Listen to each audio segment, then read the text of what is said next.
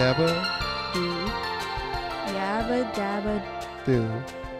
Hi, Hi, I'm Erin Smith, and I'm Tanner Hodgeson. and we're married. And this is A, very Christmas movie podcast. Today we are talking about the 2020 Lifetime Original Series. Series. Are there more episodes of this? I mean, movie. We're talking about um, a movie called The Christmas Aunt. Aunt? Aunt. Aunt. Aunt. Oh. Okay. Starring Keshia Rudy herself. Yeah, Keshia Knight Pulliam. Pullum? Pulliam. Pulliam? Rudy. Rudy. Rudy's on the train to nowhere. Halfway down the line. Wow, it's so beautiful. Thank you. I wrote that song about Rudy. Um, and also starring Jared Joseph as Rudy's romantic interest. And he did a great job. He did. He did. We- Let's. well, we looked let's- him up and he's been like a recurring character on like it looks like a lot of CW shows, you know, he's look at this 67 episodes of the 100. Wow. Still 100 that's too many episodes of that. yeah, yeah. 67% of that TV show. Okay, so do we think that the viewer should shut us off and watch this? I would say no. No, no, there's no, way. No. We're not. We're We're no not need to dust off the Santa button. Yeah, the Santa button is locked in its velvet case Yeah, still. we didn't even. We're supposed to unlock it before the episode, just Yeah, in we case didn't even neither do of it. us. It's just very neutral. Yeah, it's a pretty neutral movie. I had fun and I had not fun. yes. the Let's- two types of experiences you can have during a movie. So I would say this movie begins with the worst scene of the movie. and one of the worst openings I think we've had of any of these movies. yeah, when it started, I did think I was like, "This is gonna be very bad." Yes. It because Keshia Rudy, she do, she's pretty engaging and charismatic throughout the movie, but this first scene it seemed like it seemed like she had so much trouble remembering this dialogue. this the scene opens with her showing a painting in a gallery to some people Mhm. and she says she just she's like describing the art. She says the artist's use of texture creates movement and describes a painting as the only investment that is both emotional and practical. Which i'm not sure that's true. I feel like i could come up with other investments that are emotional. Yeah, like when you buy that Funko Funko Pop Yeah. you've been eyeing. That, uh, emotional because i'm in love with the Funko Pop, with the funko pop practical because of course it's gonna be valuable. Yeah, and it keeps me safe. if a robber comes in here sees that Funko posted up by the door, it's getting out of here. Yeah, he says these people are nerds. I don't want to go in there. um, at this scene, we meet Keshia's character is named Becca. We'll refer to her as that from now on. We meet her boss, who is the gallery owner slash artist of all the art there, I named don't Blake. think she's the artist. I think she's the artist because she says the paintings are by Blake, whatever the lady's last name is. okay. Which I'm like, this is vertical integration. This Uh-huh. is like movie theaters being owned by the production company. I don't think this should be allowed. wow. I am against this. I think we need a break up Blake's gallery This is in sort Los of. Angeles. It's also that's the same as that was happening in beep beep beep. Right. yeah, but that was like a f- sort of a front Wow. for money Sounds laundering. like maybe this is okay, this might be something that needs to be bleeped. But also, so then she receives a phone call, and this whole sequence, I feel like pl- just do another draft to make this exposition more clean. This takes like three scenes to get through. I think we could have gotten through this in one scene because then she gets a phone call from her sister and her mom. Her sister's name is Court never referred to as Courtney, so we do not know if it is short for Mhm. Courtney. And her mom, whose name is Pam, but is called Nani. We learn that Court and her husband Jim are going on a trip to Africa. Nani was going to watch her their kids, but Nani has broken her leg. Her foot. Her foot. Yes. Yeah. And they need Becca to come to Nashville to watch the kids. Yeah. She's in Los Angeles. Did we yes, say that? Becca's in Los Angeles. You know, it is questioned who plans a trip during Christmas. All we learn is that it's non refundable. we don't know why they planned it now. They don't tell us why they They're did moms and dads. They need a break. I agree they need a break, but their kids seem to love Christmas so much. It seems a bit rude to plan this trip right now. And I understand, you know, like the mom in Ordinary People sort of expressed it's like she has emotional needs too. and these parents have emotional needs too, and they want to get away, Calvin, as the mom in Ordinary People says. and she says, Christmas in London. Wouldn't that be magical?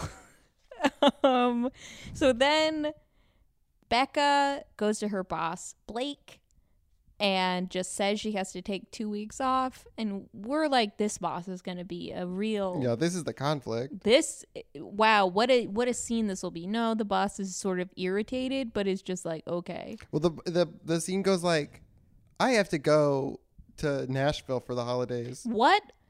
This is our busiest season. Everyone buys art for Christmas. Mm, I'll work really hard and I'll work remotely. Okay. but remember to be back for our big client meeting on the 28th. Yes, I can be back in time for the client. Mr. Al Sabir is buying art for his vacation home in the, Se- seashells. Seychelles. Seychelles. Seychelles? I don't think it's. A, I don't think it's a hermit crab. It might be one hermit crab buying art. I don't think we ever get to see the buyer. So No, we don't. I was really disappointed. I wanted to see who they cast, but they never cast anyone for parts like this that I get excited about. so then Becca is at her sister Court's house. Her nephew Dan and niece Maddie, whose name is only revealed like an hour into the movie. I had my pen poised. It's not a reveal. Well, for me, it was. My pen was poised, waiting to know what this girl's name was. Mhm. And they never said it. They say Dan all the time, all the damn time. Mhm. And then they say it once. Tanner thought it was Maggie, I looked it up but I on believe she said Maddie. IMDb. On IMDb, it's written as Maggie. It Maggie. might be wrong. I might go in there and edit it. I don't think you should. right, Maddie. Um, the kids are really grumpy that their parents didn't put up Christmas decorations. well, she starts it. She Yeah, gets she starts it. She loves talking about like homemade ornaments. Yeah, she keeps bringing up homemade ornaments. I miss being home when we would have our homemade ornaments. And there's a lot of talk about the fact that the grandma Nani recently moved to a townhouse that doesn't have enough space for all her stuff. They bring this up a lot. The townhouse never Mhm. seen but mentioned. And this is a movie that does not at any point establish that the house is actually has old bones and is an old house. But there is a weird detail that it has a big barn in the Yeah, yard. This house has a barn. The house is new, has an old barn. it's weird. It's scary. I think these parents, I think they might be like spies. That's why They're they're going to? Africa abruptly. I guess it's planned. You know, I think they're spies. This barn they use for interrogations. Wow, that's pretty scary. Yeah. The aunt cooks them dinner. An iPad suddenly turns on. A video is there of the. They don't answer a video call. The iPad rings and there's already the Yeah, we see the, the, mom and dad are on there. yeah the mom and dad are in what I'm going to assume is just another room in the house that we just don't well, get to see. if we don't, if we're not thinking production wise, I think this iPad turns on so quickly because it's spy tech that the parents are using, and they talk to to Becca and then to the kids, and they ask the son Dan, "How was that math exam?" And he replies, "Let's just say it happened." and I think these kids did a good job. I think this is one of the better acted movies in general. Yes, it has a horrible start with all that art gallery dialogue. Yeah. but I think Rudy has pretty good chemistry with her love interest and also with these children. Yeah. And the children, the son, the younger one, we don't we're not told their ages, he still believes in Santa, and then the sister is this age where it's like she doesn't believe in Santa anymore, but still wants to uh, let her younger brother enjoy Santa. Yeah. And I think that she's doing a great job with that, even though she has like four lines Yeah, in the they- whole it's- movie. It is very weird how little she gets to talk. There's lots of scenes where only the boy talks and she's like the boy talks to Keshia and then her, uh, the sister's job is to like smile and sort of nod next to her brother. It's really it's I didn't It's understand why they did it. I couldn't for a while I was like maybe she's bad and I'm not noticing that she would have dialogue.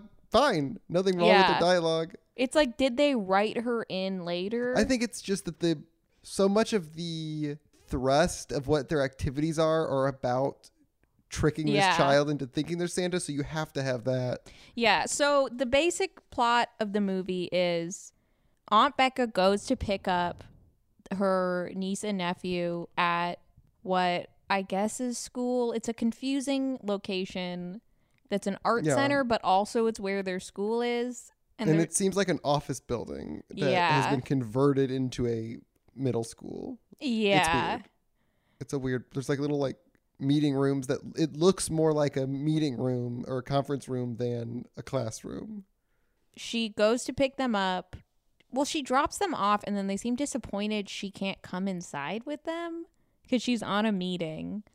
and then she then she does wa- walk over to the classroom door to pick them up i don't did they they wanted her to walk them to the classroom i don't know but they have music class where they're of course playing uh bells Were they instrument. playing the bells? Did we see we them don't ever see them do it until their Yeah. big christmas concert to the very end? yeah but then Dan forgets his sheet music and has to run back inside.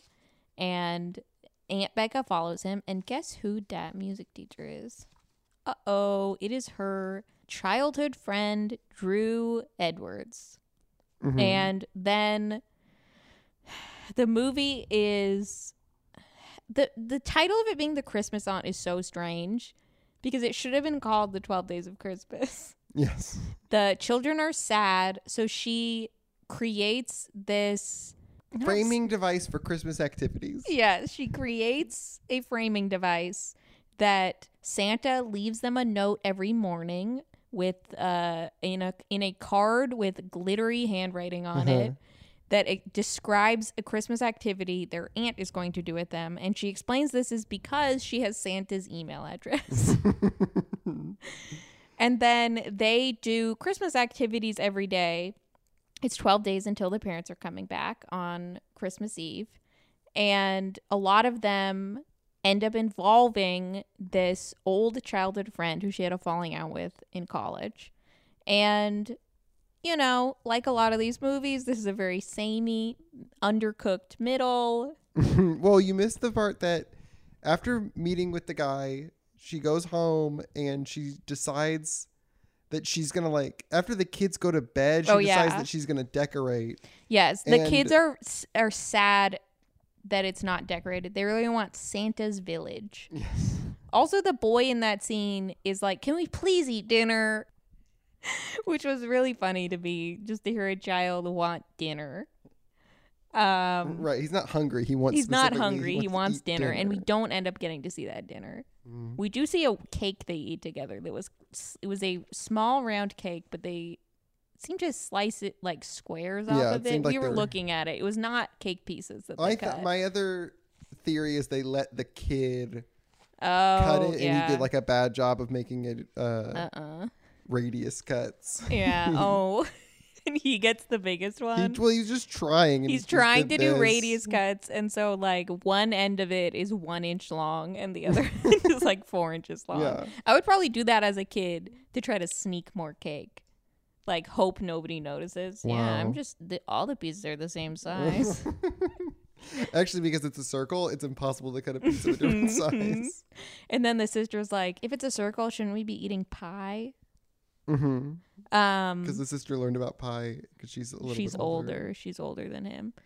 They Um, wouldn't give her a line though. no, she would. She just thought that. So the She- so the, the, kids first go to night bed. the kids go to bed aunt becca brings glasses of wine to her and her mom they kind of like have an emotional check-in with each other every night. emotional check-in. and then they're talking about christmas and she's like how do we get christmas cheer for my niece and nephew oh i ran into drew remember we did that 12 days of christmas thing and then she kind of is like oh what if i do that for them hmm and then she says, I'm going to need coffee. Lots of coffee. Sets her wine down.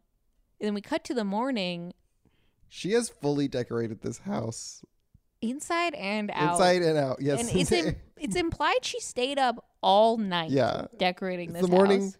It the house is. I mean, like she puts up a tree, all the lights, all the ornaments. Like there's garland and lights. There are garlands everywhere. There are There's, you know, so many red bows Red bows in this house. In their dining room, each chair is a red bow in the back. Each cabinet has a red bow on it in the, the kitchen. I saw a lighting fixture. It had four red bows and four white bows.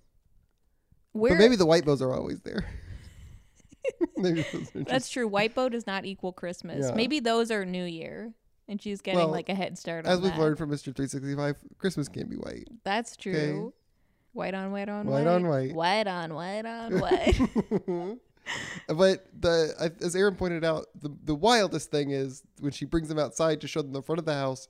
There are lights like on the roof, lining the roof. There's like a a big wooden Santa on the roof. So it's like she was in the middle of the night, got on a ladder and was climbing around on the roof, stapling. I mean, she up. literally embodied Santa, climbing on that roof at night. Thinking about this made me think of Mr. My complaints of Mr. 365 of they didn't produce this. This is too much suspension of disbelief. I don't feel that with this. No, And I, I think maybe just because once it's done, it's done. It doesn't matter anymore to the Well- plot that she did it in one night. to some degree it's done. There is one time when they do an establishing shot of the outside of the house, they accidentally used a shot before it had the decorations up. that is true. There seemed to be a couple that nobody was really checking for continuity Yeah. in this editing. That to me was the the low point of this movie was some of the editing.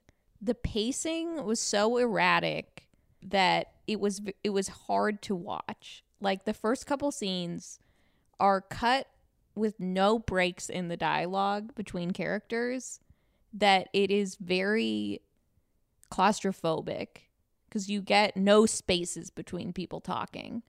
And then other scenes in the middle are cut more gently with some breathing room. So I feel like that was just had to do with like the pace that this was edited. That they were mm. like, okay, we have no time and we actually don't care. and it's fine that we have no time. well, and also a couple of the scenes, like the dialogue gets very repetitive, where characters just sort of say the same phrase again, and it doesn't feel like they were editing in the same dialogue again later in the scene. It's just like someone watching this should be like, "Hey, maybe we don't need her to say I'm sad and also I'm angry four times in this one scene." So let's get into the me- the Let's the go- middle of this gingerbread cookie. It's a little undercooked, but we still like to eat it. what are these 12 days of Christmas? So the days that we see are day one is snowman surprise with hot chocolate and sweaters. uh-huh. She, She- demands she- everybody wears sweaters, She and does she does not. wear a She does sweater. not wear a sweater. Um, Is this she- because she did not bring a sweater? Why does she demand everyone else wear? I guess technically Santa demanded these sweaters. they she has them she like somehow trucks in snow one day's notice she's got snow delivered Hey, she's great. She's she's keeping in contact with her distributors and Uh-huh. clients. Maybe one of them's a snow distributor. yeah she has them build a snowman there's some really bad uh, continuity editing where or lack of continuity editing where like they keep showing shots where the eyes of the snowman move around yeah. from shot to shot They also, because they build this snowman uh, with the kids, coal eyes, which I always wanted real coal for eyes as a kid. We always use rocks, you know. yeah I don't have, I didn't have access to coal as a child, and I remember one time like writing coal as my Santa wish list. I was like, I want coal. I know I wasn't. I know I was not naughty this year. Please give me coal. And then being disappointed, I didn't get any coal. I guess that's pretty funny. If a ch- if a child writes coal in their list, I feel like you do try and find some coal. Yeah, or I don't give wanna- them. I don't want to buy a whole bag of cold Yeah. briquettes, but maybe a neighbor. I don't know, Yeah, knock on the I think door. we also like we had a barbecue. Give me some charcoal. That's what I was thinking. Yeah, charcoal. Yeah, yeah. I, I pro- I probably would have. I would have complained. About charcoal? Yeah, I would have been like, "This isn't the real deal. Santa's Okay. not real." Wow. When did you find out about Santa not being real? I I don't know. You don't know. don't- Wait, does that mean you never stopped believing? Is this the time? Is this when you found out? I think it was just I don't know. I feel like I maybe I like pretended to believe more to get presents and then like and our family sort of never while we were still living there we never officially acknowledged that Santa wasn't real. But like no one thought anyone believed in Santa, but we would still get presents on Christmas Day and be like these are from Santa. Interesting. But I think then I think at some point we started thanking the parents of be like, "Thank you, Santa." Oh, you'd say thank you, Santa, to your parents. I parents. think so. I think we would. Interesting. Yeah, So we, because I have It a was younger. definitely a- acknowledge because I remember my mom at one point complaining.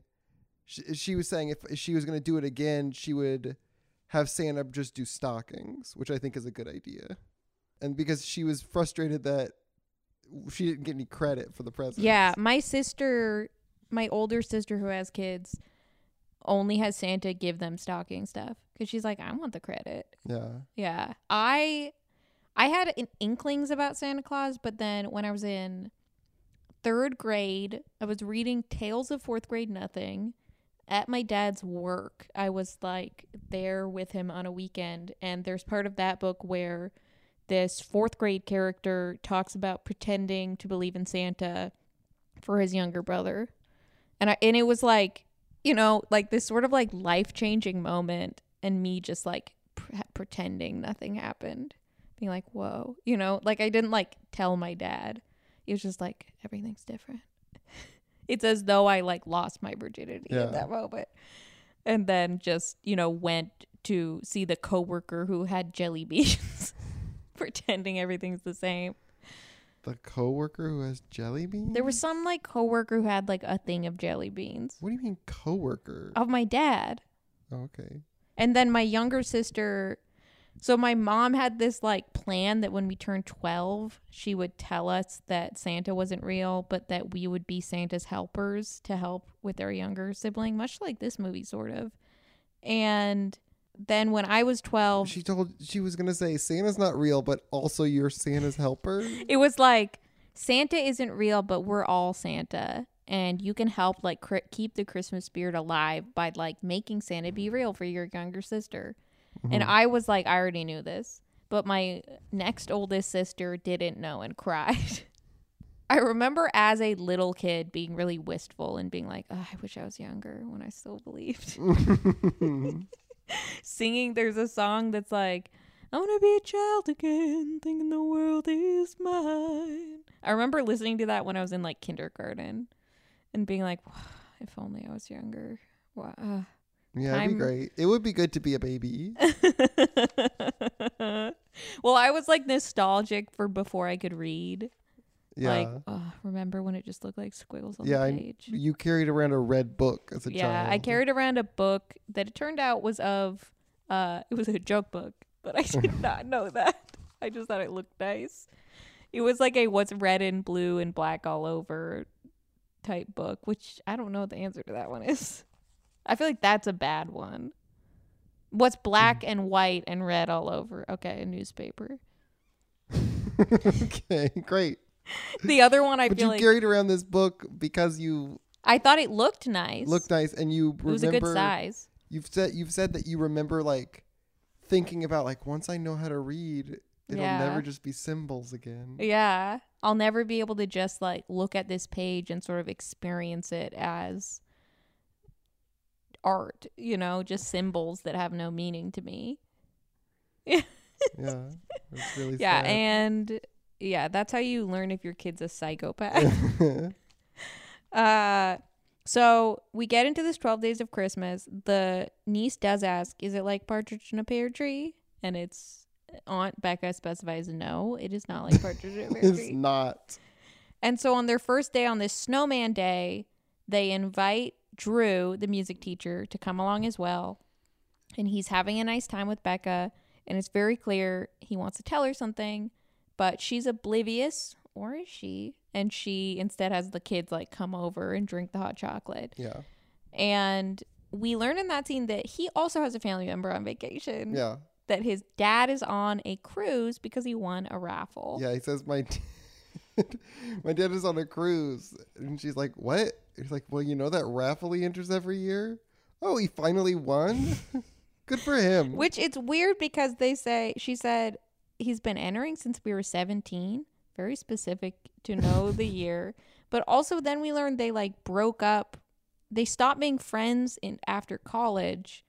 So I feel like I would eh, ask that more. Oh, is he still entering that raffle? I wouldn't have asserted that I know he's still entering the raffle every year. no.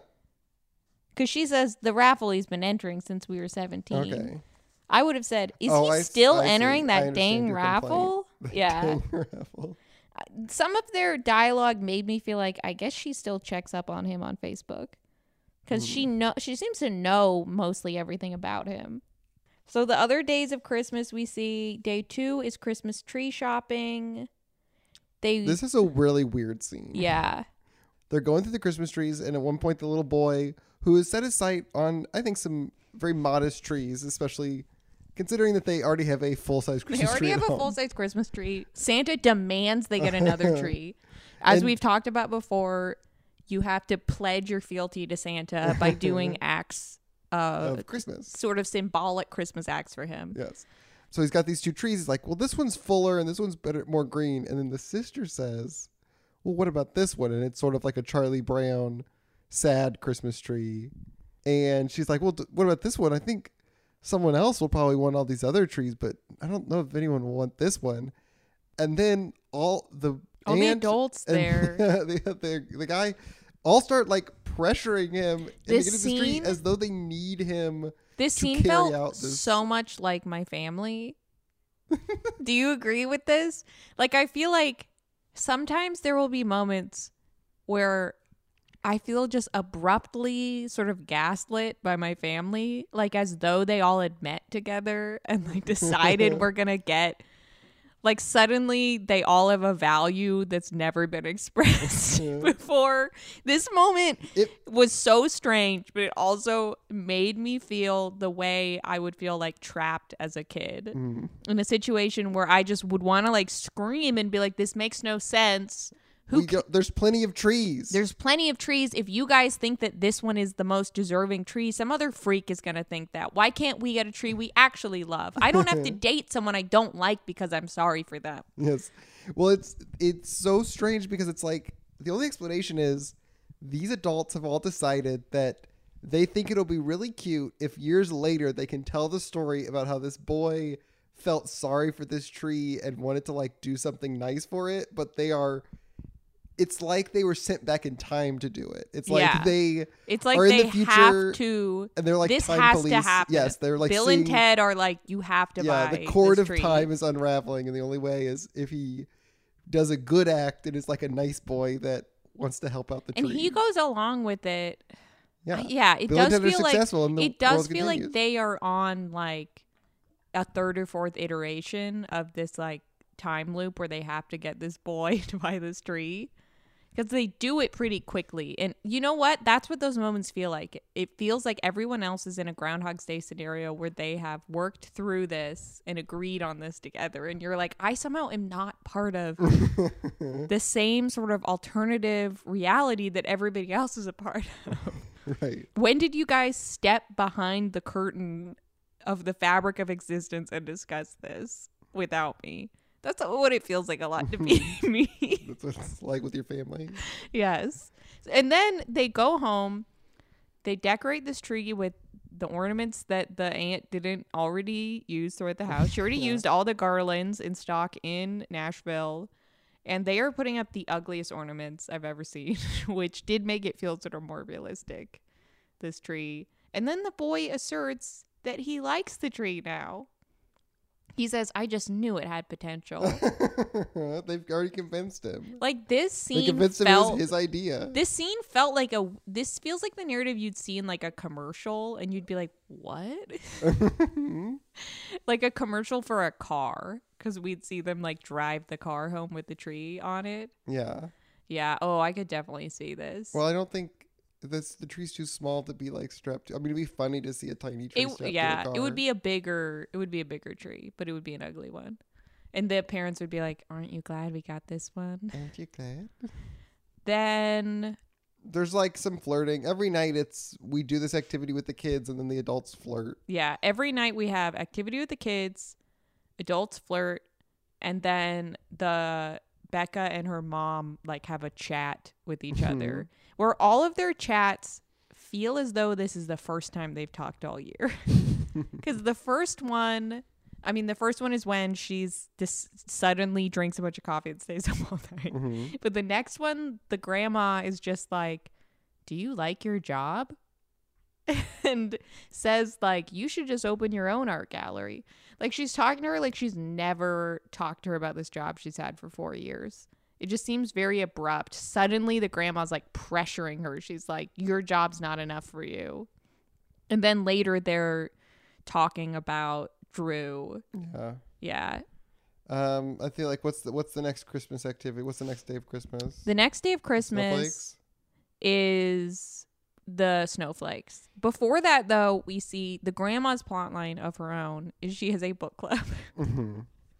and the first book club book that we see them reading is A Christmas Carol, but it seems a very special edition. That's so long. It looks about 300 pages. yeah, this is a thick book.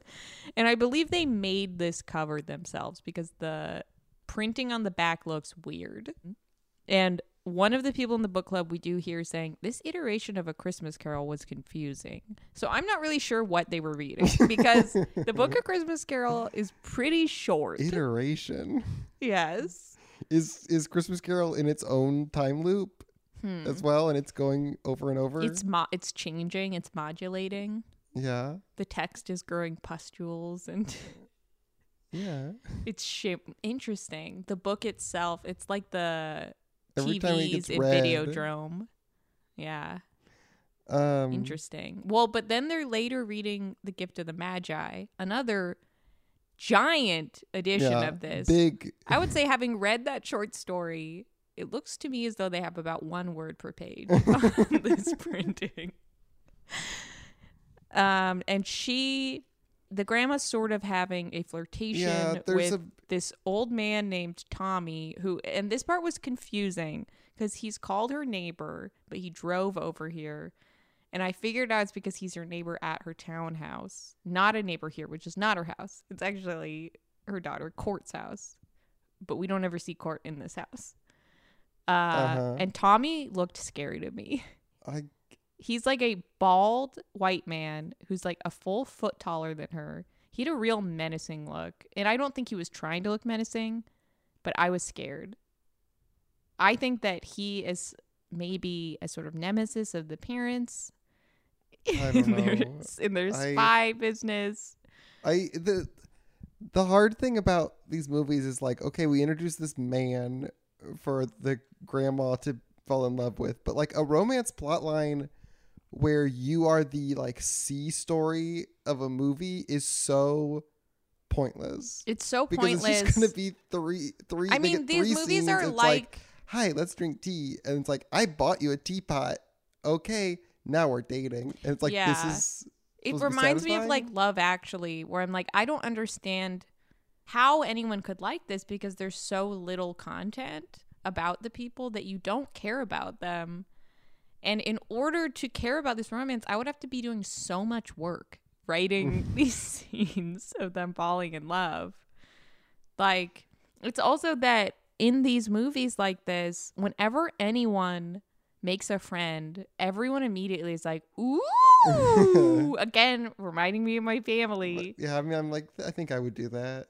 But it's like the I would do that to a, to an unmarried or single friend. yeah, like Ooh, well, the grandma has the grandma has this fr- is like talking to Tommy after their book club, and then Becca is like a friend. Ooh, and then when Be- but that is after when Becca herself was talking to Drew. Then her niece is doing that to her, and I'm like, this is intergenerational trauma that they are enacting upon each other. Wow. Also, we left out the fact that we learn that Drew and Becca went to Harry Potter and the Chamber of Secrets, which came out around Christmas time 2002. And Becca was very scared of the spiders, and they assert they were 12 years old. Uh-huh. So that means these characters were born in 1990. They're younger than me. They are younger than Tanner. They are one year older than me. now, Keshia Knight Pulliam was born in 1979. and Jared Joseph was born in 1985. It is unknown why this detail was kept in the script. Well, much like the we had a kid right out of college thing, I'm like it's it must have been put in the script. I feel like it the only reason for this to be there is because someone wanted to anchor them to the age of 30. I think who, whoever wrote this just wrote that detail and then they were like, it's fine. It's fine. We don't need to change it. Okay. I don't know. It is such a strange movie. To, that's true. Because, like, did they Google, like, 2002 Christmas movie? Because it's not a Christmassy movie. Because later they talk about watching Elf at when they were 16 at Christmas, which is actually a weird detail because Elf came out in 2003. And if going by the, what we'll call the Chamber of Secrets math, they, Mhm. they would have been 13 in 2003. So they just, it's, it, they talk about it as though they went to Elf yeah. in theaters. So And I, I, don't think they, I feel like that's too soon for Elf to be in like a.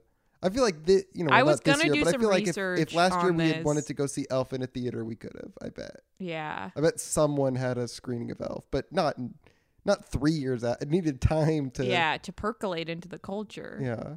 So that's an interesting detail about Nashville is that it embraced Elf early. Elf beloved by Nashville. Mhm. Their third day of Is oh the snowflakes. oh, but also the uh mom and daughter when they're talking, they both relate because they relate that they don't date much. Like mother like daughter. Uh-huh. Uh yes, the third day is the big snowflake day. She makes them go to the barn, and then demands that they make snowflakes. which are just like cutting up pieces of paper. yeah, and The then she just leaves. she leaves them. This is the weirdest day because on one of the later days, the grandma says, "I'm holding my book club right now in the living room," and then Becca says, "I'll get out of your hair." You would think that would be the reason they're in the barn, but it's not. No. The grandma is just left alone in the house. She does not get to participate in these Christmas activities for some reason because she has her broken Yeah.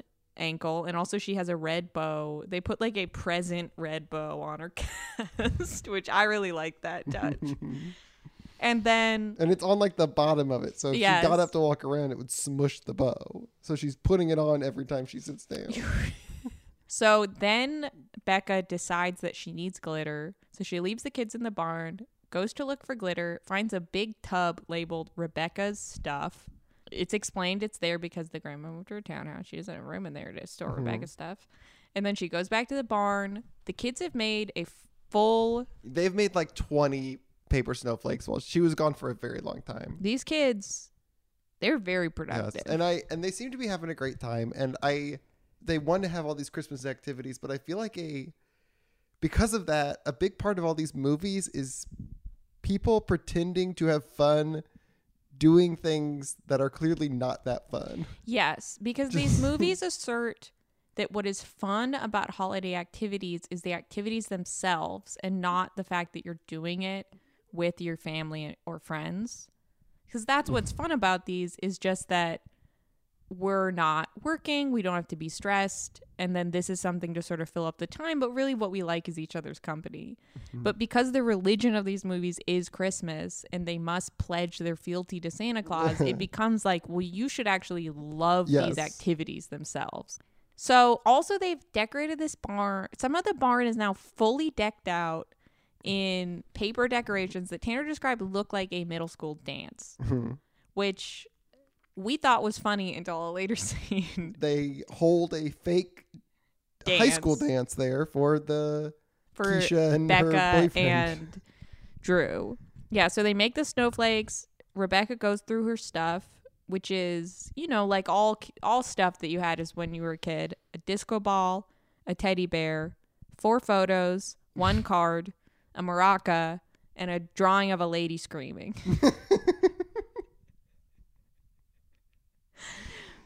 These are the Then- memories. These are the memories, and the card has the tickets from the Chamber of Secrets uh huh. the the the key to this whole movie is Harry Potter and the Chamber of Secrets. Right. Then the next day of Christmas, this one they said was day five. We don't know what day four is. Day four has been erased from time.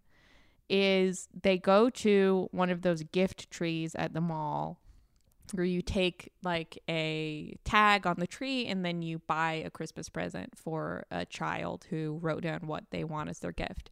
Now, the way Becca explains this is that Santa has accounts at department stores and he can't give gifts to kids who don't have chimneys. Right. So other people Which reads apartment dwellers. Yes, apartment dwellers, the city.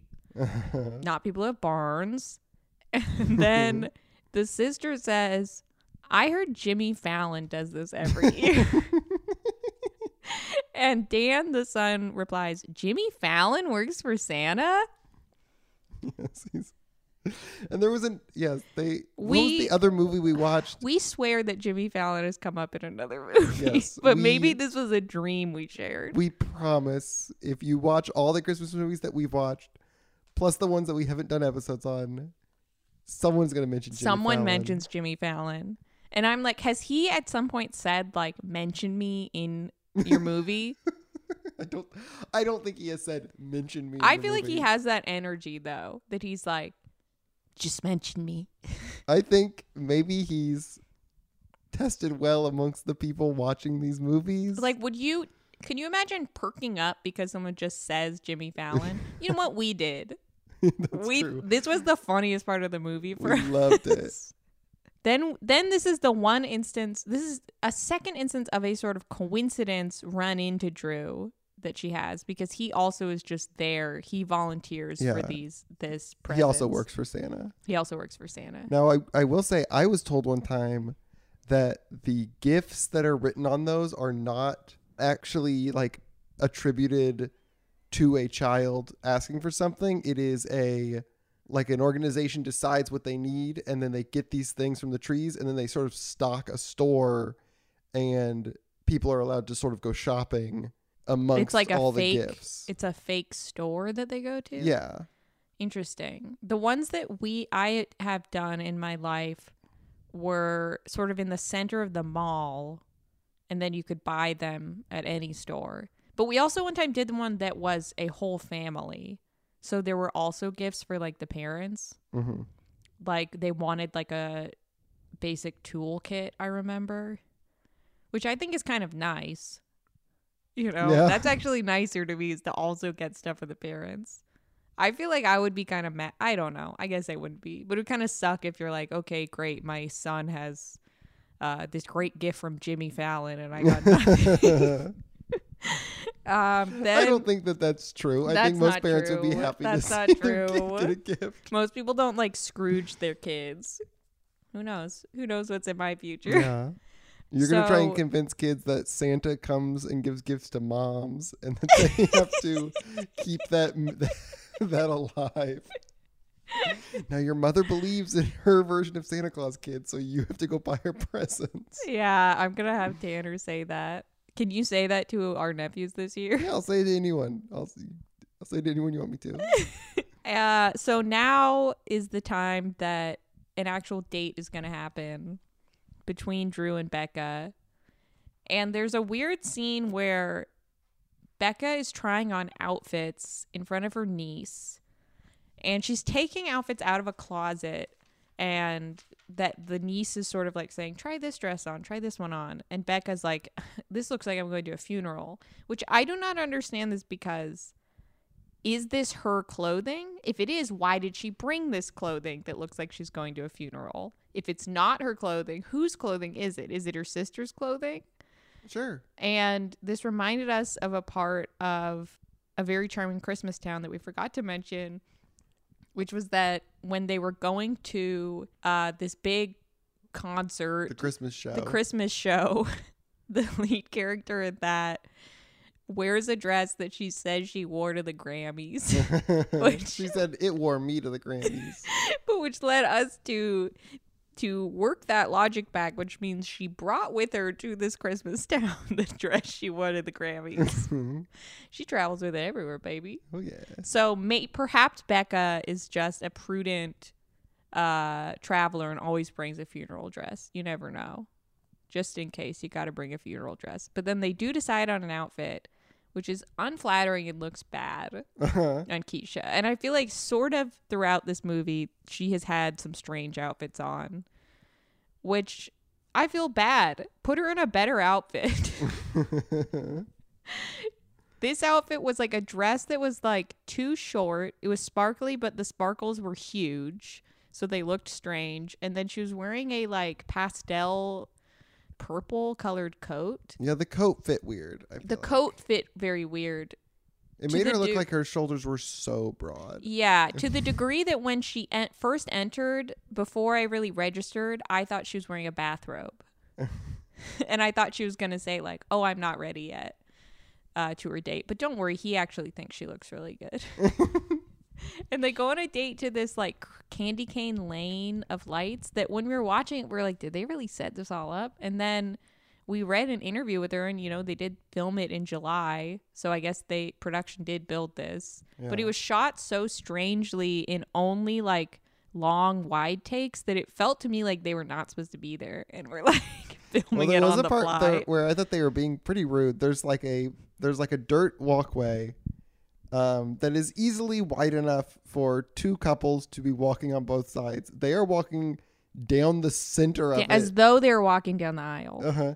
And there's another couple that like is going the opposite direction and has to like walk partly on the grass because they won't move over. so rude and i do wish that they ha- that couple had confronted them and that that scene was in here also in this scene uh becca and drew are holding hands yes.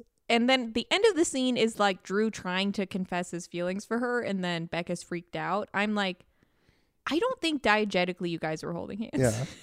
I don't.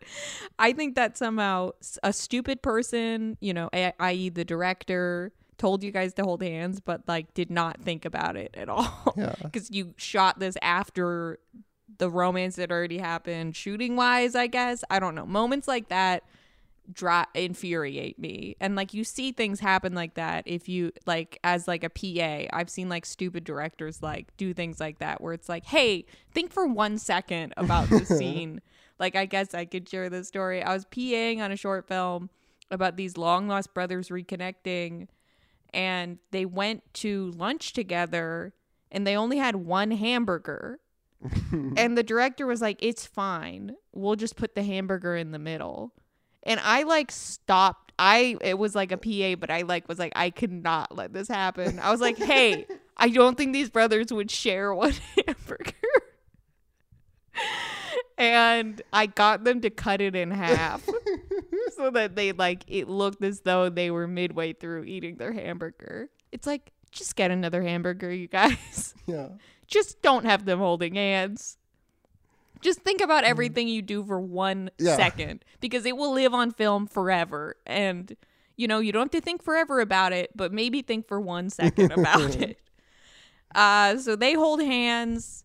He he compliments her so much in this movie and just says a lot of adjectives. He describes her as funny, goofy, surprising, ambitious, dedicated, caring uh, which feel like tags. You're, I, I don't really know online dating works, but I assume you click on which compliments apply to you. That's that's funny. Do people? Yeah, you should be able to tag so like you can filter. yeah. I don't want goofy. yeah. And I'm like, I don't care about caring. Yeah. if somebody cares about caring, do not click on Yeah. me. You know who would hate a goofy is uh, Mr. 365. Uh, he would hate that. Corny, not to me. no.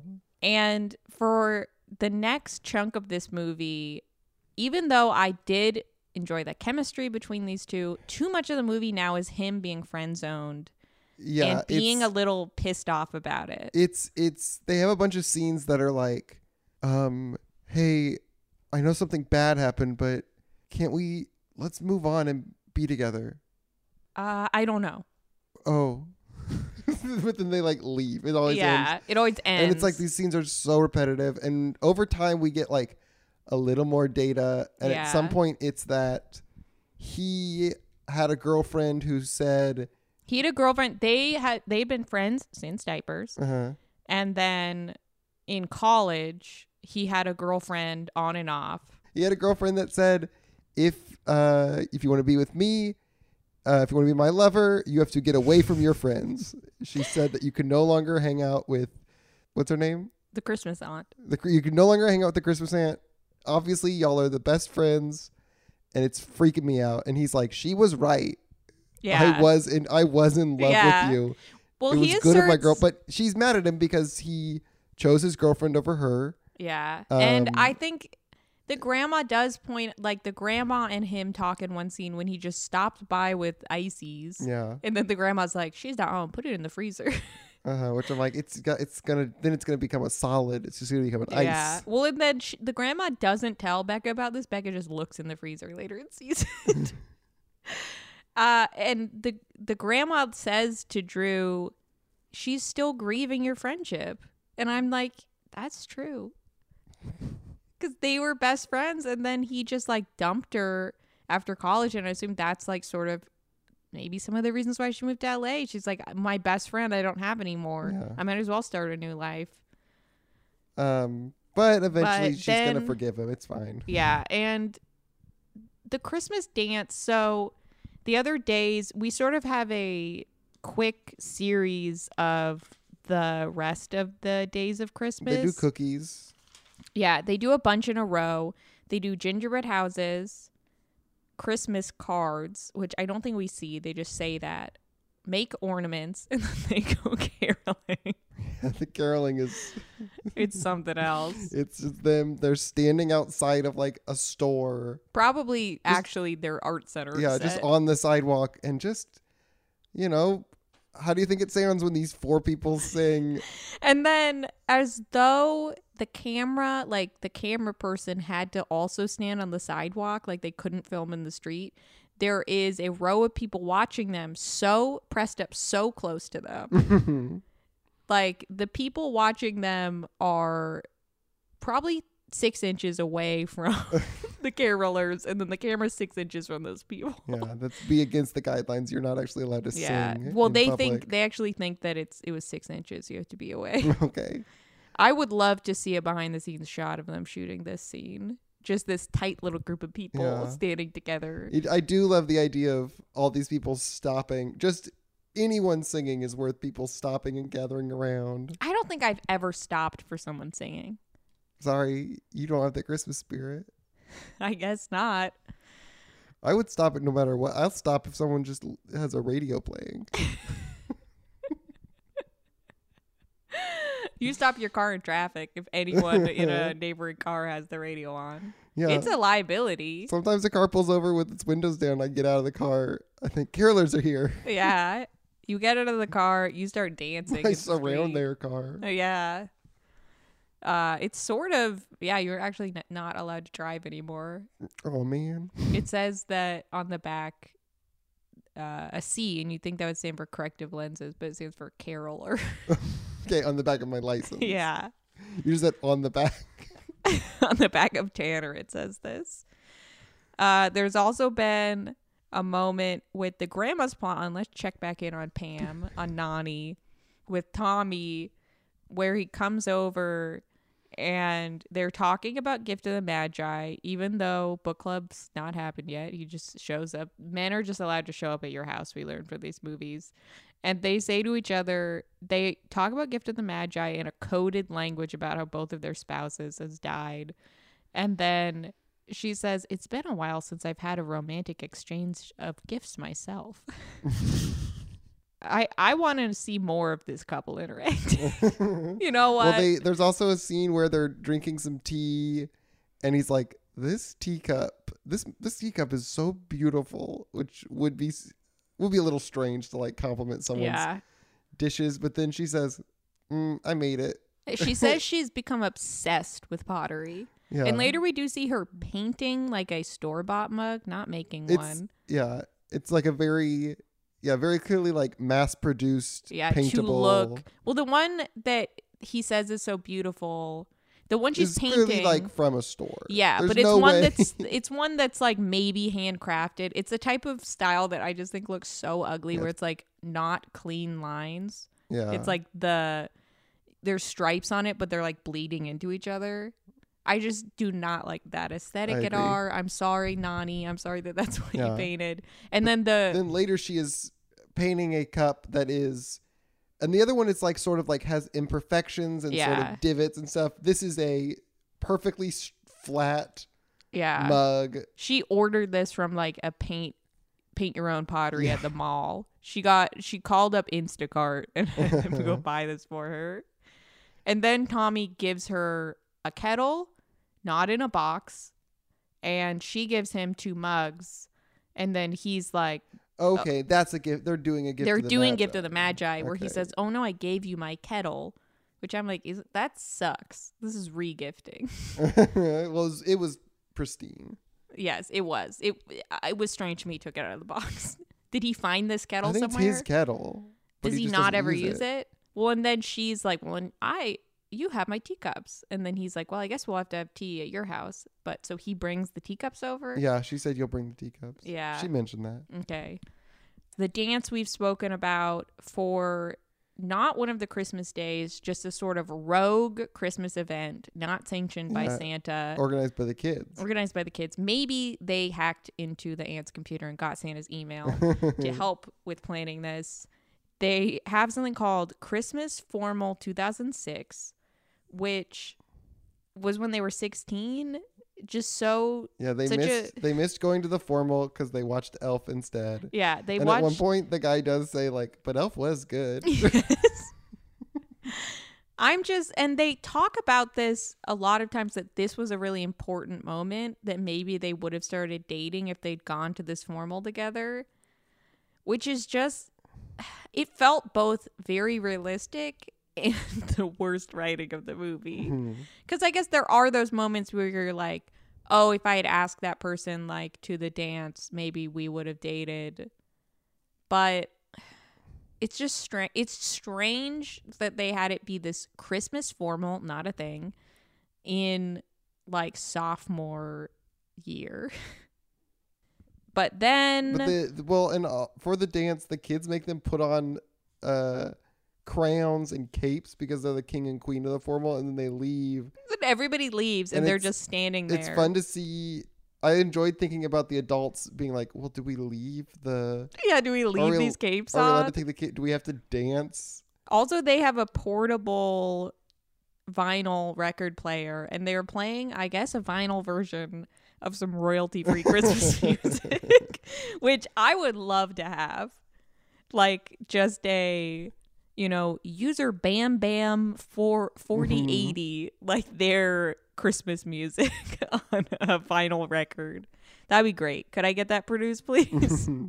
And then there's also a tiny plot line with the boy where earlier Drew tells us that he's been bragging to everyone in class about how he's getting these Yeah. letters from He Santa. gets bullied. And then he gets bullied for believing in Santa. And then the sister says to him, they just don't have the Christmas spirit you do. Yeah. So this kid's going to become They, an I bet they all live in apartments. yeah, they live in apartments. They don't have Santa's email. it also reminds me of that This American Life story where a family made the Santa Claus experience so real by like hiring an actor to play Santa every year and like putting on these elaborate events with a man they hired to be Santa that then this man believed in Santa throughout high school and then when he finally realized it was fake he was like really traumatized about what was real and what was fake. So, I think this is actually negative to do this sort of big lie. Yeah. Yeah. We had sort of a lie like this where my I'm just thinking about the man. yeah, where my younger sister liked leprechauns and my dad built a little house like sort of a little doll house that was the leprechaun's house and we put it outside on our front porch our stoop uh and it was like a leprechaun will come move in and there was like some like little furniture in there and a little mailbox and then my dad would write letters from the leprechaun lucky to my sister but then after my parents got divorced i was somehow entrusted to carry on this tradition and suddenly lucky's handwriting changed. Suddenly lucky had a lot worse penmanship than he had before. He also my dad also I thought that I thought Lucky started emailing. there also was an email account that was Smith Family Leprechauns. the Leprechauns had a login on our AOL login page, which I then also got the email, got the password for, and would email as well. So I guess I catfished my sister as a leprechaun. And did she feel betrayed when she found out? No, she's like, I think she felt okay. She was just like, oh, I like that you guys made this magical experience for me. Hmm, okay. Yeah. I should talk to her about it because I'm like, I would have been suspicious if my leprechaun suddenly it seemed as though they'd had a stroke. And they're- I think I maybe said it was a new leprechaun. Okay. Yeah. So then for the 12th day of Christmas, all Santa says is that you're going to have your Christmas concert tomorrow on Christmas Eve. Leave me milk and cookies. And uh oh, though, Aunt Rebecca gets an urgent call from her boss saying that she has to fly back because you guessed it, the meeting with Mr. Al Sabir has been moved up to Christmas Eve instead of December 28th. He really needs his vacation home in the Seychelles to have art in it. And this sucks because Aunt Becca had a great night the night before making Christmas cookies with Drew and the kids, and then her and, and Drew. put you know, you put stuff on each other's noses. yes, as all disgusting as the- families you do. know, if you ever find yourself you're cooking with your family, family, uh, Family. on family on Christmas, and you're like, this isn't as fun as I feel like it should be. Just put some ingredients on each other's noses. Put some ingredients on their nose. Don't wash your hands and get right back to cooking. also, her and Drew drink what I believe is milk with rum poured in it. hmm Because she's like cookies and milk. And then she says, How about we do it like adults do? And she takes out some rum. Are you? Are we sure it wasn't eggnog? I would think I it feel like milk I and rum is disgusting. kind of gross. But it looked not yellow. But in the dialogue was definitely milk. But the container might have said eggnog. There Hmm. might have been some incontinuity between the direction, the dialogue, the props in this to create this moment where some adults drink milk with rum. Which is probably the drink that Jack Sparrow drank as a baby.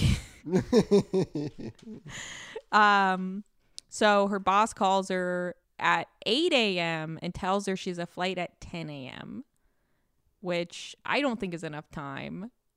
And because she also goes and drives, Hardly and drives. time just to get there. Yeah. She then drives around the city to say goodbye to everybody. Yeah, we see the grandma. She's rereading Gift of the Magi for some reason. She didn't understand the lesson. and then she drives to Drew. She's hoping if she reads it again, she gets another present. Oh, yeah, she is. she want and sh- then she wants to read Christmas Carol again, hoping she'll get to see her her grandkids Carol again. then Becca goes to Drew. They have another one of the same sorts of scenes where they say all this dialogue again. He says maybe we maybe we just knew each other too early. And he's sort of again being friend zoned and sort of scaring me a little because I would not want to be confronted with this like weepy man. Yeah, this is the scene where his eyes were really red, I don't know. It looked like maybe he had done a take where he was able to get himself to cry, and but then they did the not use that or take. something. Yeah. Like he's doing a good job, but the writing has been so repetitive in this part that it becomes like you were so inundated with him being this guy who's like, I'm just horny. Why can't we date? Yeah, We- it's Yeah. it's like they they do the same scene over and over where we get like slightly more information about the girlfriend thing. Like at first he, he's like, it was because of my girlfriend, and the next time it's like my girlfriend made me not being able to hang out with Yeah. you. Yeah. And then he's like, I was in love with you since I was 16. And then later he also says, I've been in love with you since we were in diapers. Uh-huh. So please uh, keep it consistent, you guys. Have Scripty should have been like, excuse me, was he in diapers when he was 16? Because maybe Maybe. Yeah, they needed to have him start acting that way a little bit later, have less of these scenes. It was just too much of that. Then Becca's back at the gallery. Her boss says to her, she shows up at the gallery. The first thing her boss says is, make sure the champagne is chilled and then come find me. We'll talk strategy. So the boss could tell her where the champagne is. I'm going to say Becca's wandering around this gallery looking for that champagne. I thought we were gonna get a conflict where Becca realized like Becca's being treated poorly by this boss. Like the boss made her come back just to be like an assistant. Yeah, but I it's not. I knew from the start that we're not going to see this boss until the end. Oh, there's also a subplot where Becca talks to the person who runs this art gallery Yeah. slash Somehow in the- waiting room in like the in atrium town. of the school, there's a art gallery or something, yeah. and this woman just, the woman who runs it, I guess, just sees Becca, and her eyes became no, Drew saucers. says he sets up a meeting for them, but the lady's eyes still do become saucers, and so do Becca's. I think they should have had a romance because Yeah, this they- lady is doing everything Becca wants in a gallery: community outreach, local artists. This lady's getting the producer spouse award Yeah, for this one. yeah. She's I wish. the- yeah, and then they the look. I mean, They go to lunch. I want to see these two ladies have lunch together and then become friends. Let's have that story. These people have something in common, not just Yeah. that they were friends in childhood. But this woman who runs it just yeah, she just offers Becca, you just you can be in charge now. Yeah. She says, I'm done being alive. If you decide you want to live here instead of Los Angeles, you will just have a better job here. Yeah. This lady says, I will stop existing after this conversation. Please, can you take over this gallery? Because Um, you successfully got the boy to get the ugly Christmas tree, I am fading out of existence. Yes, yes. Then I guess they sold to Mr. Al Sabir. We do not get to see him. I'm very disappointed. Yeah, I we- wanted them to write a scene of some sort of rich business. Yeah. We do get to see that she's like, it's time to celebrate with a The toast. boss The boss says. And it seems that she is having all the like wait staff Yes, there are two men her. in black pants, black shirts, black belts, the outfit of a caterer, holding champagne flutes Yeah. up. And then instead of just toasting this dang boss, Becca says, I quit. Cut to the Christmas concert. The parents do show up. Good. The kids are playing bells. And I liked it because the performance felt like children were doing it. It sounded pretty bad. It made me want to do it though. It made me be like, I wish my friends and I could all get together and we'd each have like a, a bell. You know, I got B and C, or maybe I don't have to be C. I don't have to be C. I could be I feel like one of the lesser in all notes. these movies we've seen where people play bells, Ding, ding, they're holding two but only ringing one. I never- ring one at a time. No, but I only ever see them ring the one in their right hand. okay, well that's a mistake. I guess that makes. I don't know. It depends on. Are there Yeah. sharp? There's sharps, right? Each one is a is a single yeah, tone, which seems like a stupid way to make an instrument. I think it seems fun. You think it's cool? It's like we're inside the instrument. okay. We're each a string. Yeah. We're each one fingering combination. Mhm. Okay, that's cool. It doesn't it I'll be a fingering bing, combination. you know, I like it now. You're binging. You're binging the dings. Ding. Then- someone's got the big bell. This one, all the bells with the same size. If, if y'all watch Feliz Navidad, size. Are they different sizes? in Feliz Navidad, I think there's different. Okay. Well, maybe one kid is just smaller. so then Drew is at the art gallery. He we don't see him being told to go here. Ha- probably Santa emailed him. Right.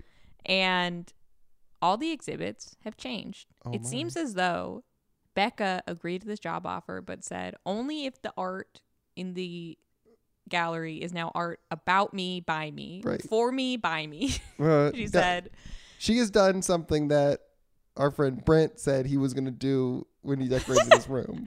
yes, she's put all the objects from her memory box and put them in Display cases. display cases and then written little like placards. I don't know what do we want to call them. yeah little, little descriptions, descriptions.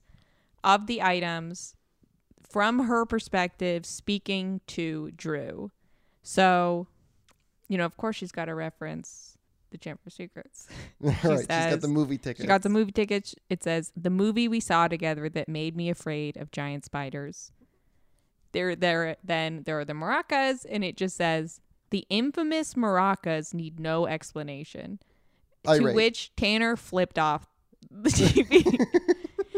because the maracas were a funny detail, and then you freaking piss us off by Yeah. not writing anything. Either don't ring them back, or, or, make up absolutely yeah, anything. anything. Just say when we went to that music summer camp, when we studied abroad, when your uncle gave this to me. The, that that uh, street vendor Yeah, pressures, we went you to into that- buying. yeah, when we went to that street fair. That sounds great.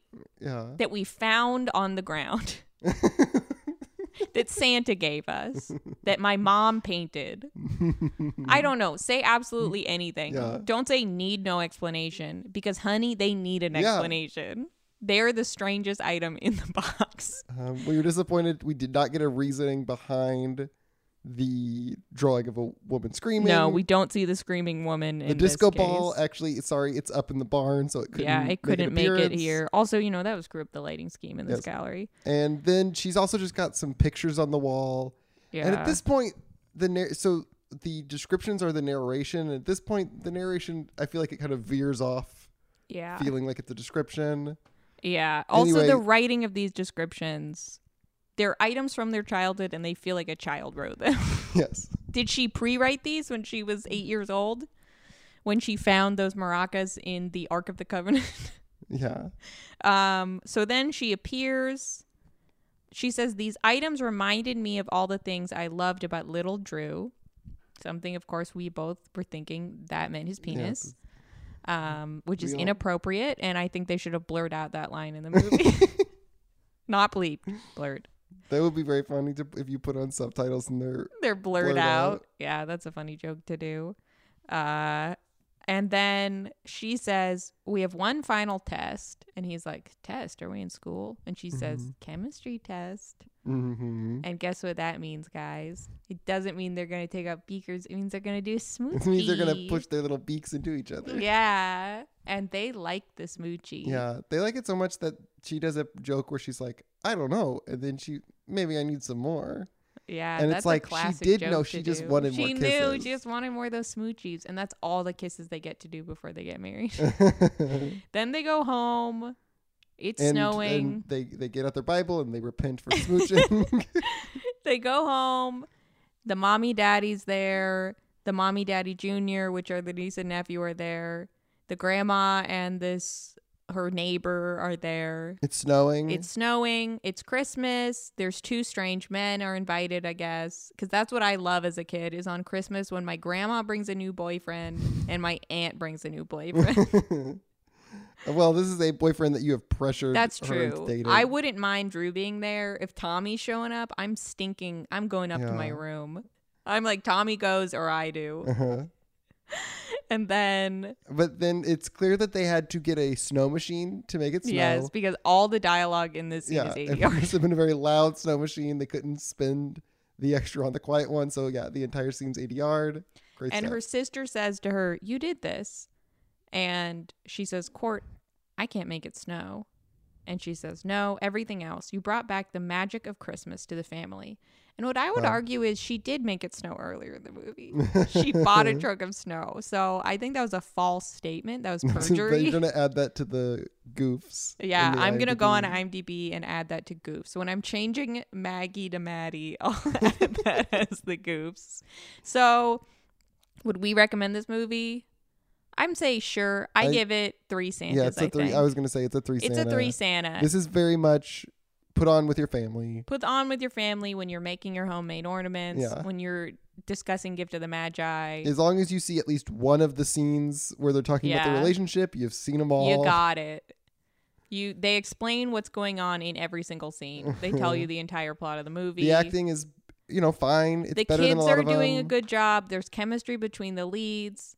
I would say the romantic interest, he's pretty handsome. Yeah, he's he's by far the best. He's the best one we've seen, and it romantic shows in his IMDb credits. Mhm. I'm like, I'm excited for him to show up in something I want to watch. um, now prequels, sequels. I want to see Drew's dad on that cruise. yeah, I'll see the guy. the What is this story where a grandpa goes on a solo Christmas cruise? I'm like, call this the Christmas cruise. This is a, one of these movies. This it's this widower alone on a cruise, and he has like an unlikely romance with, I think, a woman who is like a comedian hired to work the cruise, Okay. who's working on Christmas because she has no family Right. either. I guess that's And I think it's going to be a real awkward age gap. I think she's going to be 30, he's 80. um There's also the grandpa has a friendship with the captain of the ship for some reason. And the grandpa admits that he like always wanted to captain a boat since he was a little boy and the captain lets him hold the wheel. okay. That's cute. Yeah. And for some reason the grandpa like helps the comedian write jokes. She's like lost her stride and he helps her get her voice back. Mm, Okay. Yeah. And then they kiss and they don't pass the chemistry test. Um, I think my sequel, boy, I'd love to go to the Seychelles and just follow this guy for Christmas that stops on Christmas Eve to buy some art. yeah. What's his name? Mohammed Al Sabir. Yeah, let's check out Mohammed's Christmas. That's true. Let's check out this he's going to the man who is ravenous for art by Miss Blake. Uh-huh. I believe purchasing for himself. It doesn't seem as though they talk about this art that it's something you buy for your family members because it's both emotional and practical. But it seems like he wants it for I you know what? I think he's like Kingpin in Daredevil. And we're going to get that scene where he buys the painting cuz it reminds him of when he when his dad beat his mom.